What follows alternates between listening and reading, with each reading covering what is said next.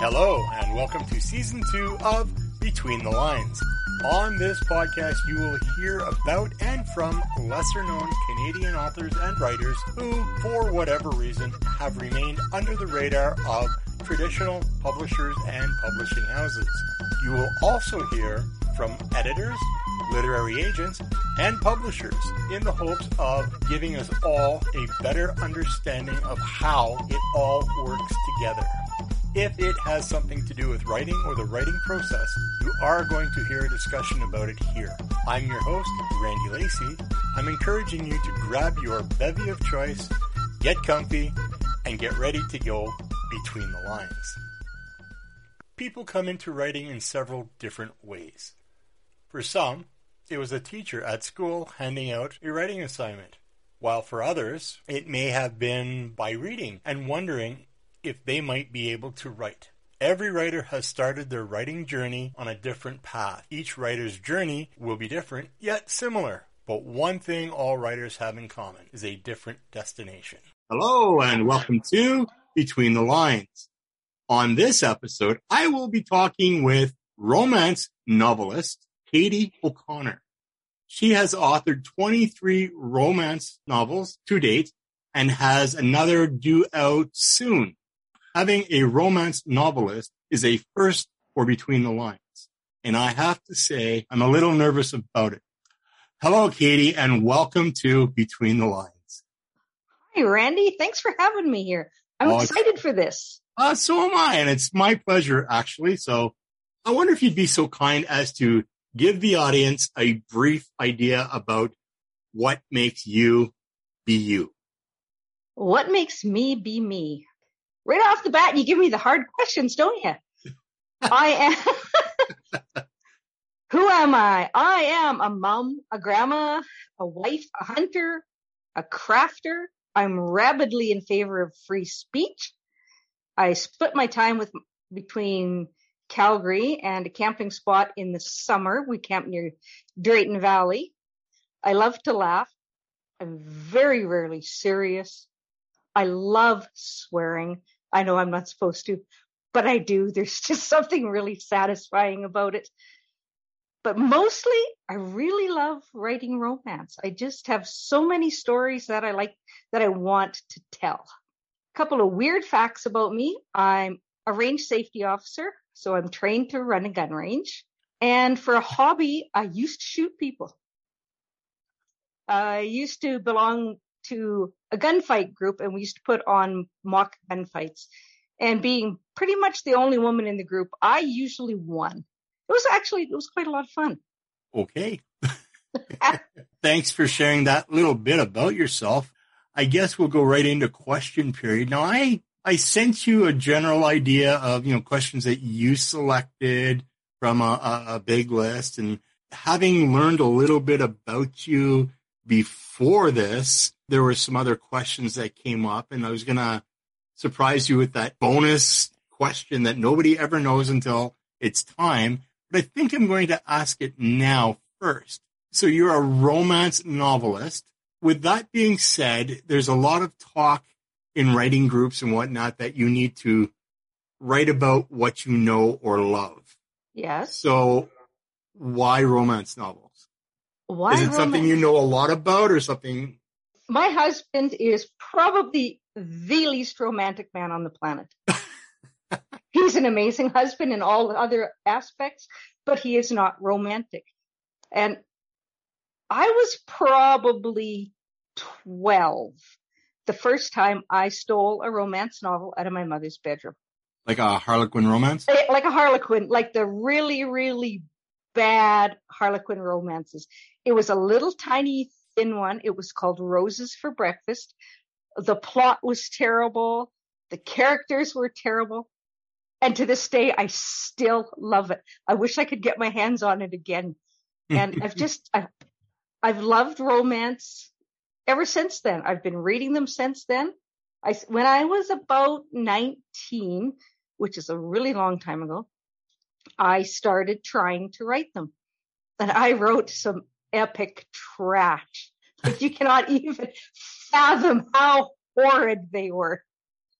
Like uh, beyond and I, I still have the notes on them and the stuff that I wrote. And yeah, when I die, people are going to have a blast reading my first efforts. But I've been writing, writing romance ever since then, just because I love it. I love romance. I love the feeling of hope that comes from them. The feeling of, there's a feeling of contentment that I get when I read them. It's like my happy place. Now, correct me if I'm wrong, and I probably am, but there is quite a difference between romance and erotica. Yes, there sure is. Romance varies in heat level from very, very sweet to which would be the characters rarely kiss and touch until the very end. And it varies all the way up to full steamy sex scenes. But the biggest, the difference between romance and erotica is erotica is more about the sex. And in romance, it is about the romance. If you take out sex, the story still stands. It's still it's a, a complete It's a story. process of getting to that end. It is. And something significant to the characters will happen within every sex scene. They're not just there for the fun of it. There is there a difference between forbidden and taboo?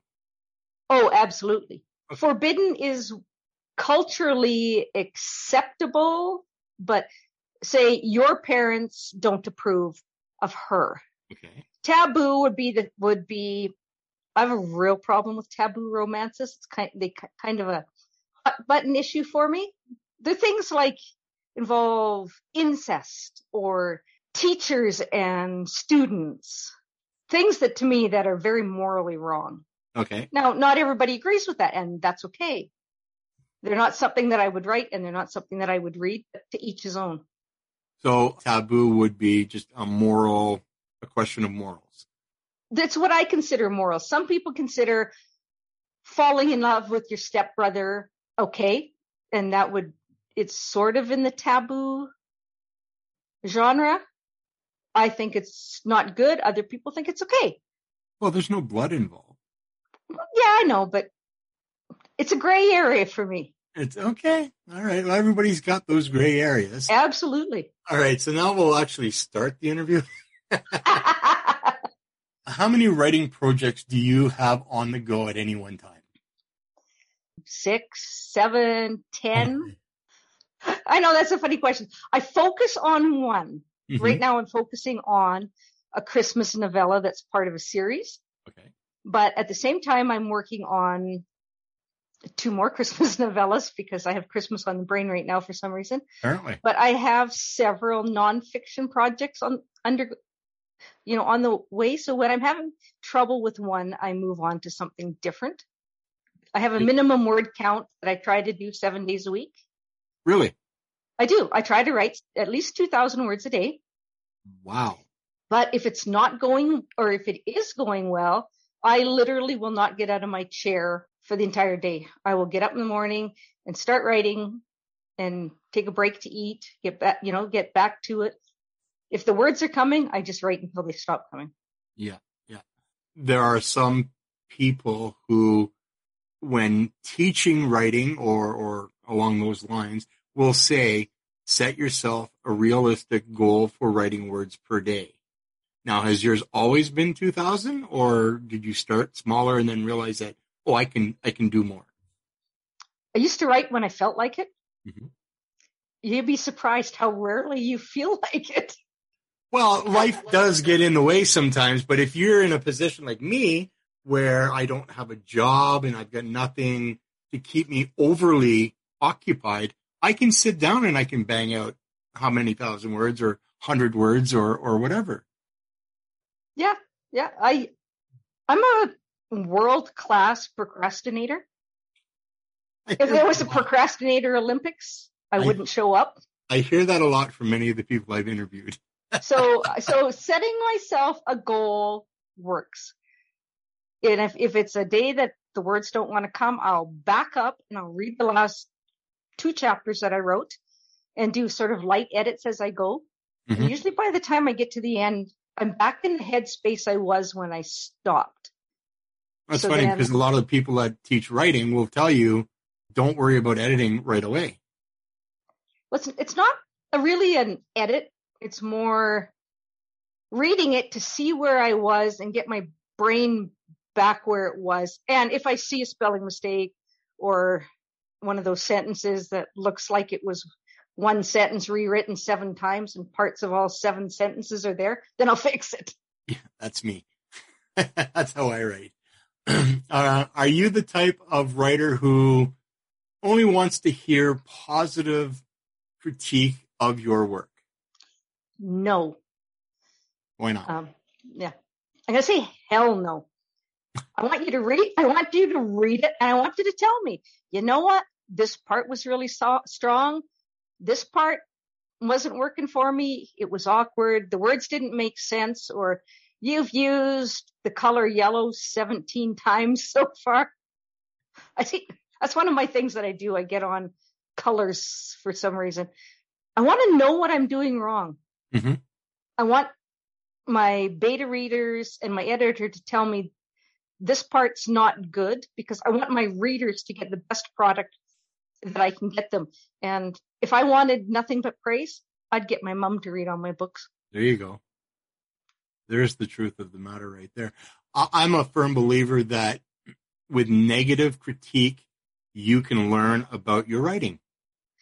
Absolutely. I don't want my ears tickled. I don't really care if you like it or not. It, never, it doesn't mean anything. It's an opinion, Yes. Right? How it makes you feel, how it, you know, it, what it in, uh, provokes in your thoughts or whatever.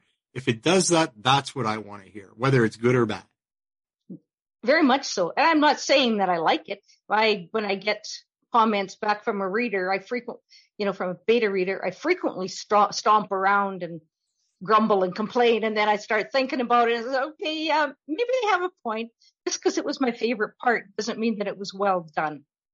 Now, before the interview started, we were talking and you say you like to swear like a trucker. That's the opportunities that you find to do that?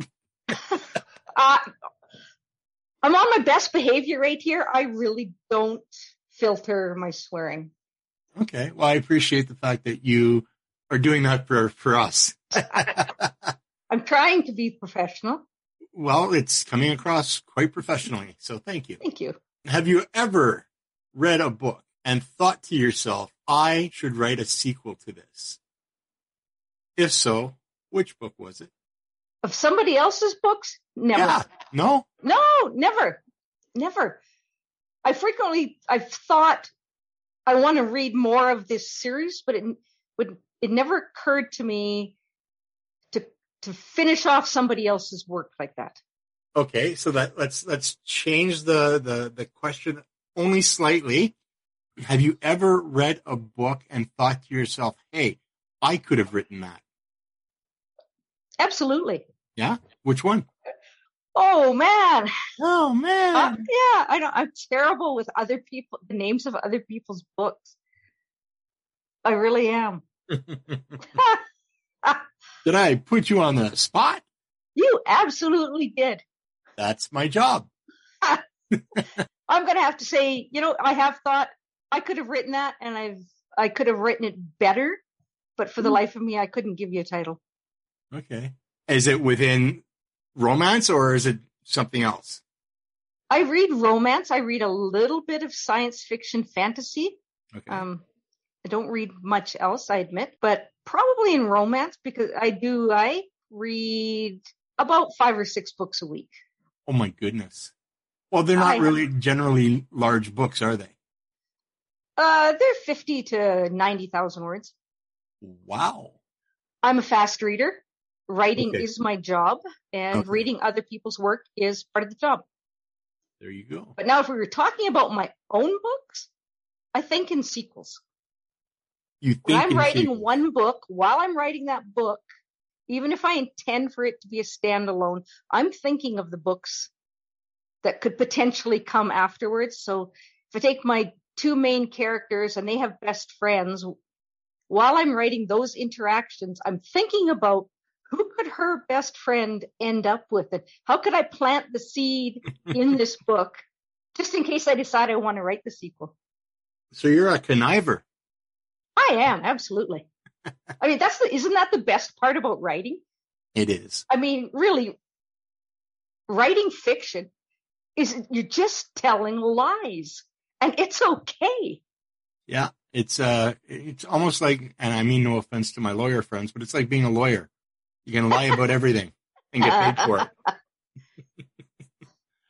uh, that's, that's good stuff right there. What do you consider the hardest part about your writing journey? Is it uh, the writing itself or the publishing or, or even the marketing? It's the marketing. Yeah. For me, it's absolutely the marketing. Now, are you self-published or? I have had contracts with three different publishers, Mhm. uh, one of which was canceled when we disagreed on how masculine my hero should be. They wanted him to, to be all soft and wishy, wishy-washy, and I was having no part of that, so we parted ways. But I've had three traditional deals, but now I am totally indie published Okay. in part because I'm really impatient. I want I want my stories written, I want them out there, and I want total control. But marketing, I suck at marketing. So by I total control, you mean all the money? No, editorial control. Mm-hmm. I want I want I want a veto on my cover. I want my characters on the cover to look the way I think they should look. I want them to behave the way I think they should behave. I don't So, want any I don't want anybody messing with my creative vision. so when you go through a traditional publisher and they have their people saying, well, like you were saying, I think it should be this, I should think it should be that. At what point does that book stop becoming yours? I think it. I think it depends. My my first two contracts, there was there were very little change. There was a lot of grammar type edits Mm-hmm. because grammar is not my strong suit. But they let the story stand. They fixed a few plot holes, but they left the story stand. Mm-hmm. But in the other contract, they didn't like my hero's ex girlfriend's career. Okay. They didn't like that he was competent with children. It was a secret baby story. Okay. They didn't like that he was competent with children and he was much too strong and masculine and forceful. And if you, to me, if you took those points away, you lost a lot of the book and I wasn't prepared to accept that. And you stood by your guns. I did. I did. And I've published the start of the series. I'm working on books six right now and it is selling really, really well. And I get a ton of fan mail. So Nana Nana Boo Boo to them. That's a testament to what you stood up for. I believe so. Actually, good for you. Uh, what's But I- going on around you when you sit down to write? Uh, is there music playing in the background, uh, a dog or a cat nearby, uh, Newton's cradle doing its thing, cradling? Okay, I got to ask, what is Newton's cradle? So you know those uh, uh, like six balls in a row and you click. Oh, yeah, That's a Newton's cradle. that would make me crazy when I was writing. I write primarily in silence. Oh. When I write a Christmas book, I have Christmas music playing in the background, Mhm. usually instrumental. When I'm editing, if it's a book that, t- like a, I write a lot of rural fiction. I sometimes have country music playing, classical or big band jazz music. But music with lyrics, no. I cannot because I will sing, I will want to get up and dance, and the lyrics will end up on the page. I, it's, my brain doesn't have that kind of wide bandwidth to do all that all at the same time. No, I I can understand that. I can understand that. But so when I tell you that I've got a 15 hour playlist that I have when I'm writing that has everything from classical up to thrash metal playing while I write. I would love to listen to that, but not while I'm writing. I mean, my, the, the music on my playlist for around the house is very wide. It's got, yeah, a little bit of metal, a little bit of country, a little bit of rap, I'm sorry, but you don't look like a metal queen to me. Very little. I mean, okay, let's narrow it down to the heavy metal soundtrack from the movie. That's about it. Uh, like heavy metal, the movie? Yeah. Wonderful. I have that. That's a great soundtrack. no, that's, that's, uh, Well, you know, some people prefer silence. Some people like music. And uh, going back to a, a question earlier, during season one, I interviewed somebody and they were talking about uh, music and how they can't they can't have anything playing because, like you said, it's such a distraction that it would end up in their story. But that's not necessarily a bad thing, is it? I would I would end up with the lyrics. I would be typing what I was singing because I will inev- inevitably sing horribly along with the music. And uh, and it's funny because I can go to a restaurant and sit in a restaurant and write for hours. And if I'm at home, my husband can be in the basement making as much noise as he wants, but if he starts talking, I'm done. Really? It really. I mean, he's kind of gotten used to me saying, "Can you just shut up? I'm trying to write." So that brings up another question then. Do you is there a place that you uh, secure yourself away from to be able to write uninterrupted? No. Get your um, husband to build you a little shed out in the garage with a bed and typewriter and I have an office. Okay. That I do not use. I sit I have a lap desk, a little you know, one of those little foam backed lap desks. Yeah. I sit in my recliner with my feet up and that's where I work. So what's the point of the office? Just to store your books? I'm pretty sure it's just to store stuff that I haven't put away yet. All the stuff that goes upstairs to be put away ends up in the office. Yeah. It, it doubles as a sewing room. Ah, well, see, there you go. Because you are a creator, a crafter, you said so. I am. And just, it's a sewing room, but coincidentally, the sewing machine's on the kitchen table. Do you design your own book covers? No, I do not. No, you you uh, shop them out, eh? I do. Is there, I, any, is there any one place or person that you use, or? I primarily use. Oh, wait for it. no. Insert Jeopardy music here. Yeah, exactly. have you ever heard use, of Fiverr? I have heard of Fiverr, and I have used Fiverr, but not for covers.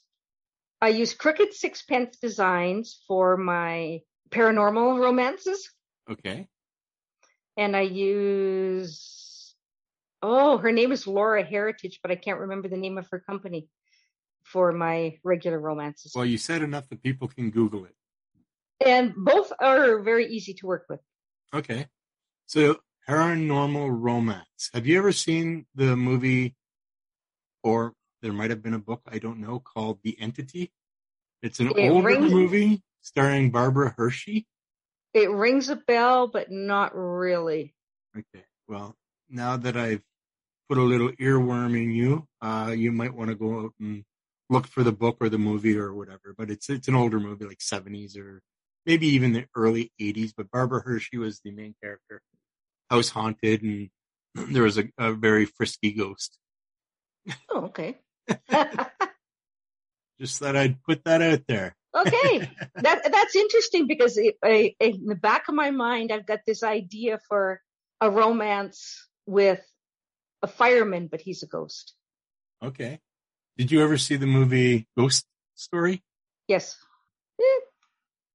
Anyway, uh, have you ever received help from others in the writing community? Was it beneficial? And how do you how did you pay them back? Um, you know, I've received absolutely a ton of help from other people on everything from struct- story structure, plotting, character development. I have a regular group of authors who beta read for me. Mm-hmm. So I send it out and they send it back telling me which what works and what doesn't. I've received story critiques, help with social media pimping and promo. There's actually literally not an aspect of writing that somebody hasn't helped me with something. There's there's a really big learning curve when you're getting started. Mm-hmm. And I find that most writers are really generous sharing what they know. If you approach them humbly, if you approach them like a jerk, then maybe not so much. Or maybe that's just how I react. No, that's a valid point. How do I pay them back? Yeah or do you feel you need to? Oh, absolutely. I believe the writing community is stronger when we help each other out. Which If is I- part and parcel why I do this podcast. I'm in a lot of author support groups. And I mean support as in help each other out, not as in Alcoholic Anonymous type support groups. Yeah, I'm a writer and I can't stop. Hi, my name's Randy and I'm a writer. Hi, Randy. Yeah, exactly, exactly. I, I do try to share share what I know there. You know, when people at off say, you know, does this work or is there something wrong with this? I'll kindly offer my opinion or offer to help them out with whatever they need help with. I think it's really good. I'm chuckling. I think I would like to be involved in a writer mentor program. You know, you skipped a question, right? You skipped a question. Which one did I skip? What is the hardest thing you ever had to or tried to write? Okay, so now you have it. Okay. I'm working on a domestic thriller. A domestic thriller. Yeah. It's about a middle aged woman who's being stalked by her husband. She married him as a teenager and was unaware of his sort of twisted side. But over the years, she's come to realize what he's all about, and she is trying to get away from him and protect their children from him. But it's really hard to write because it's really graphic, and the whole stalking danger aspects they terrify me. Really It's- hard. It's really hard to get that fear on the page. Is that something you've experienced personally, or No, it is not. If do you feel that if you had, it would be easier to write? I think if I had, it would be cathartic to write it. Well, okay. I don't know if it would be easier. It it would be. I could potentially be harder. I was just going to offer to come down to Calgary and like maybe freak you out or something. You forget that I'm a good shot, Oh yeah, yeah, yeah. and that in no way was an actual threat. Just to just to clarify. Oh, you know what? I I got it. I got it. And for those of you who are listening, exactly. I, am kind of a hard target to miss. So, so yeah, okay, I can understand how that would be hard to write. Again, going back to if it's happened to you, it's probably something that we'd have a little bit an easier time trying to write it or capture it. I mean, you're a writer, you've got 23 books, another one on the way. I mean, obviously there's no shortage of words or descriptions or whatever for you, but something of that nature, the the whole, yeah, it would be hard to capture, wouldn't it? It really would be. And I'm going to be honest. I'm a princess. I have had a very blessed life. I have no. I'm sorry, I'm looking for your crown, but I don't see it. Yeah, it's in my mouth, oh. in the Oh, back. The dentist said, Katie, you need a crown. And I said, I know, right? right. No, so I, I have no great tragedies in my life. No huge ups, no huge downs. I just, everything just goes on a nice, even level. So some of those really dark emotions, I think everybody feels the same emotions, but I, I've never been in that kind of physical fear for myself. hmm I mean, I've been in places where I've been terrified where I lost my kid in the mall, but it, it's it's the same thing, but it's not the same thing. If that makes sense. I've dealt with many parents who have lost their kids in a mall. I used to be security supervisors Yeah. in a mall and stuff like that. So I, I've encountered parents like that. So what motivates you to write and why, especially romance? My brain is full of stories, like story and sto- story. I wake up with novels in my head, fully plotted out. I will dream the whole novel. They're just there, and if I don't get them out, my head's gonna blow up. That sounds like a, a skit from Saturday Night Live or something. It does. but but also I want to entertain people. I don't want people to give people hope because I really think in a I like to think that the most the thing that I'm giving my readers is a sense of hope, hope for the future and hope for their lives. I'm not sure that if that comes through, I believe it does, but I'm not my reader, so I couldn't tell you. So there is an inspirational aspect to what you write. Yeah, inspirational, yes, but not in terms of religious inspiration. Oh no, no, no, no. Yeah, If I okay. if I had meant that, I would have said that. A I sense do- of I- hope is that is is insp- inspiring, right? it is inspiring. Yes. There's, I just, I love a, I love a great romance story. They can provide, there's, they're a great escape, but they can also teach things. I've learned a lot of things through stories.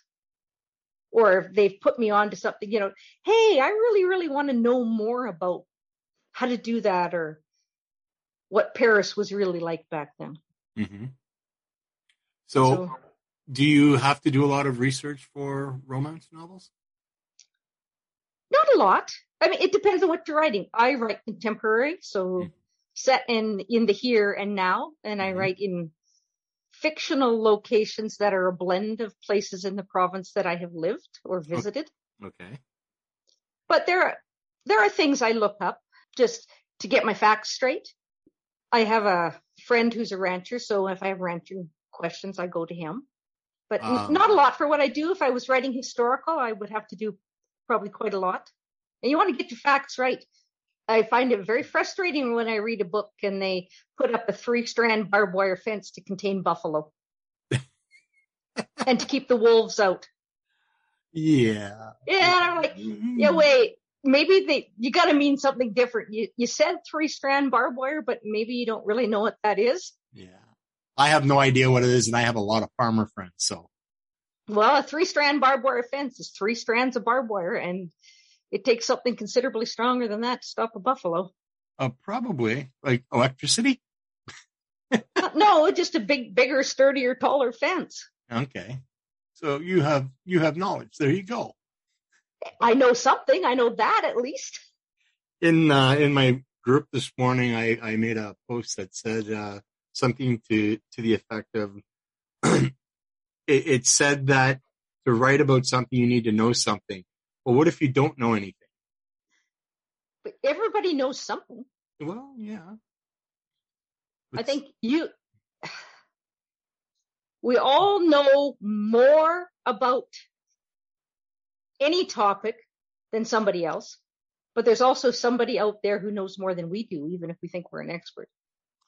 Right. What do you think about uh, men writing women in their stories? Do you think they have an idea of what they're know uh, what they're writing about, or Some do, some have absolutely no idea. is that frustrating for you as a woman? I don't read very many male romance authors. I mean, unless they're writing under a pen name. And if they are, I haven't noticed that they don't know anything about women. Okay. So one of my favorite authors, Dean Koontz, he's got mm, six or seven different pseudonyms that he writes under, and two of them are women. And so I'm guessing, I haven't read them uh, for whatever reason, I don't know, but I'm guessing that as a writing as a female author, that there's more to do from a female perspective than not. I, I don't know if that's true or not because, like I said, I haven't read, but I, I don't even know where I'm going with that. I'll stop right there. Okay, because you're starting to confuse me, and I'm thinking I don't know where he's going. Good, good, good. You're not the only one then. All right. Uh, let's move along to part two, which I uh, call shameless plugging. So now we get to talk about uh, the other important stuff, uh, like your books, um, other writing projects, and whatnot. So the first question I will ask you is, what works do you currently have in publication? So plug your most recent or, you know, whatever ones you want that you care to. Uh, okay. Right now, the series that I'm focusing on is my Coyote Creek series, which is the series that I broke the contract for. Book number one is called A Lesson in Love, and it's in Kindle Unlimited, and it's only 99 cents. The rest of my books are all wide on all the other platforms, but that one, that series is just in Kindle. So it is this romance, obviously.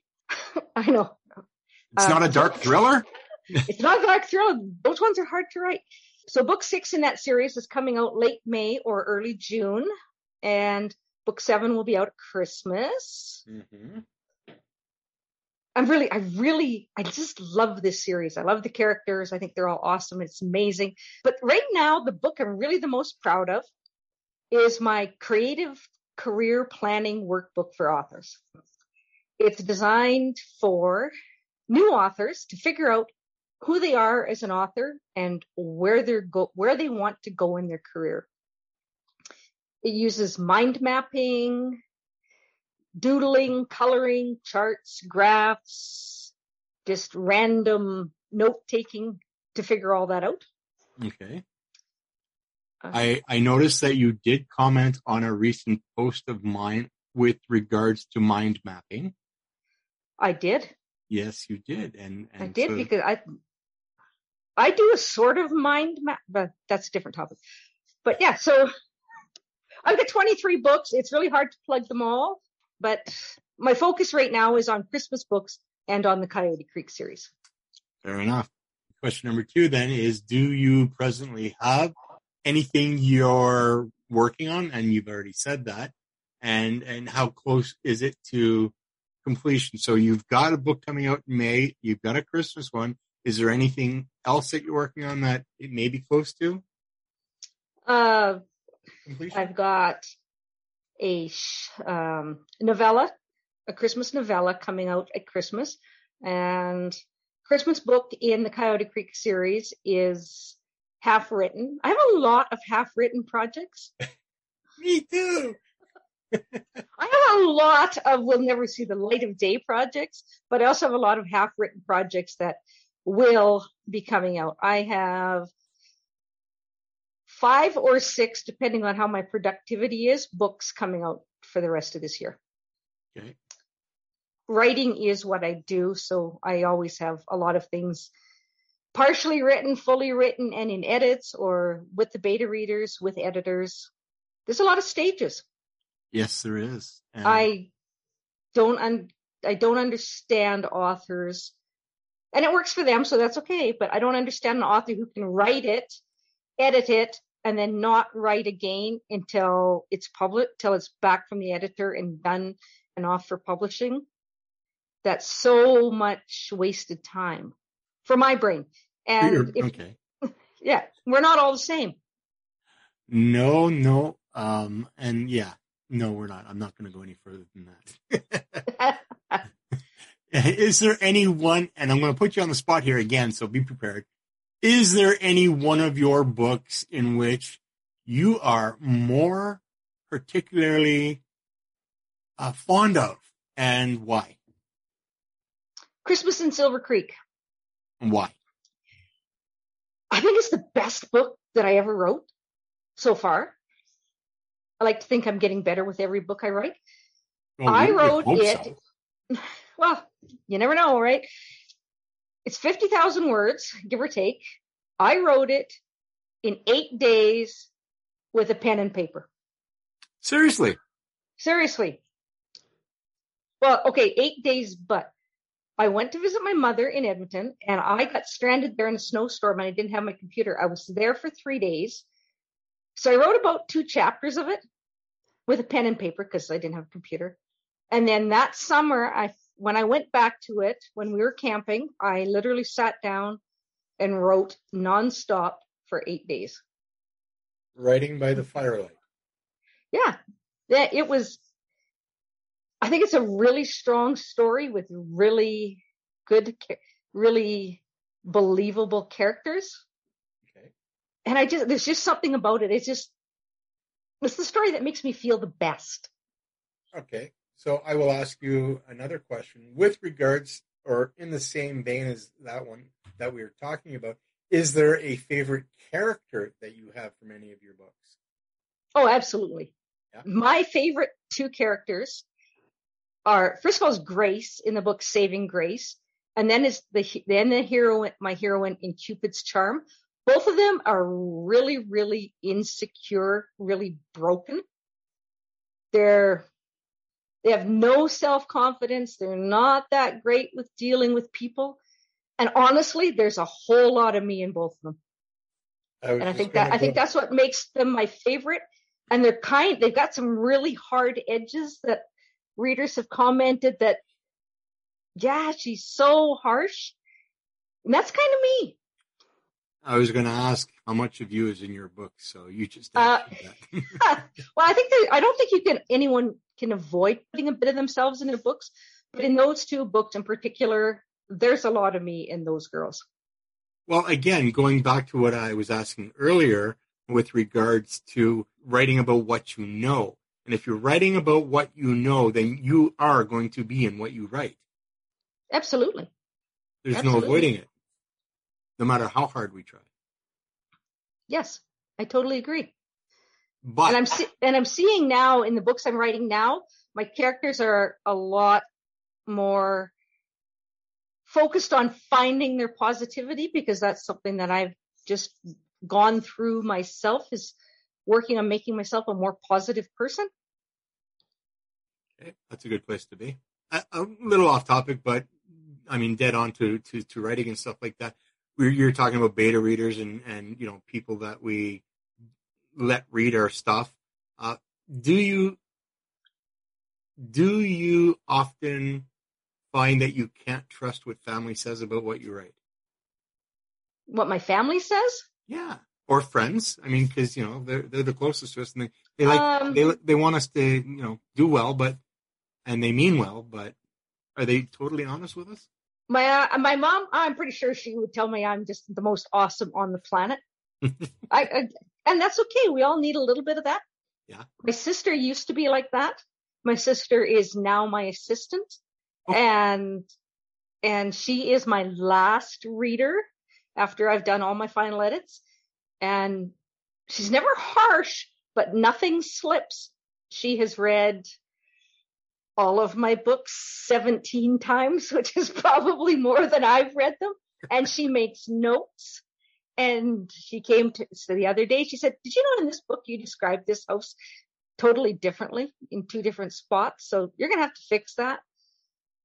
So Okay. family and friends, I, my mom, my best, my best friend would lie. My mom would lie, but my beta readers and the authors who I work with, I believe that they would tell me the truth. Sometimes they might not be as harsh as they should be Mm-hmm.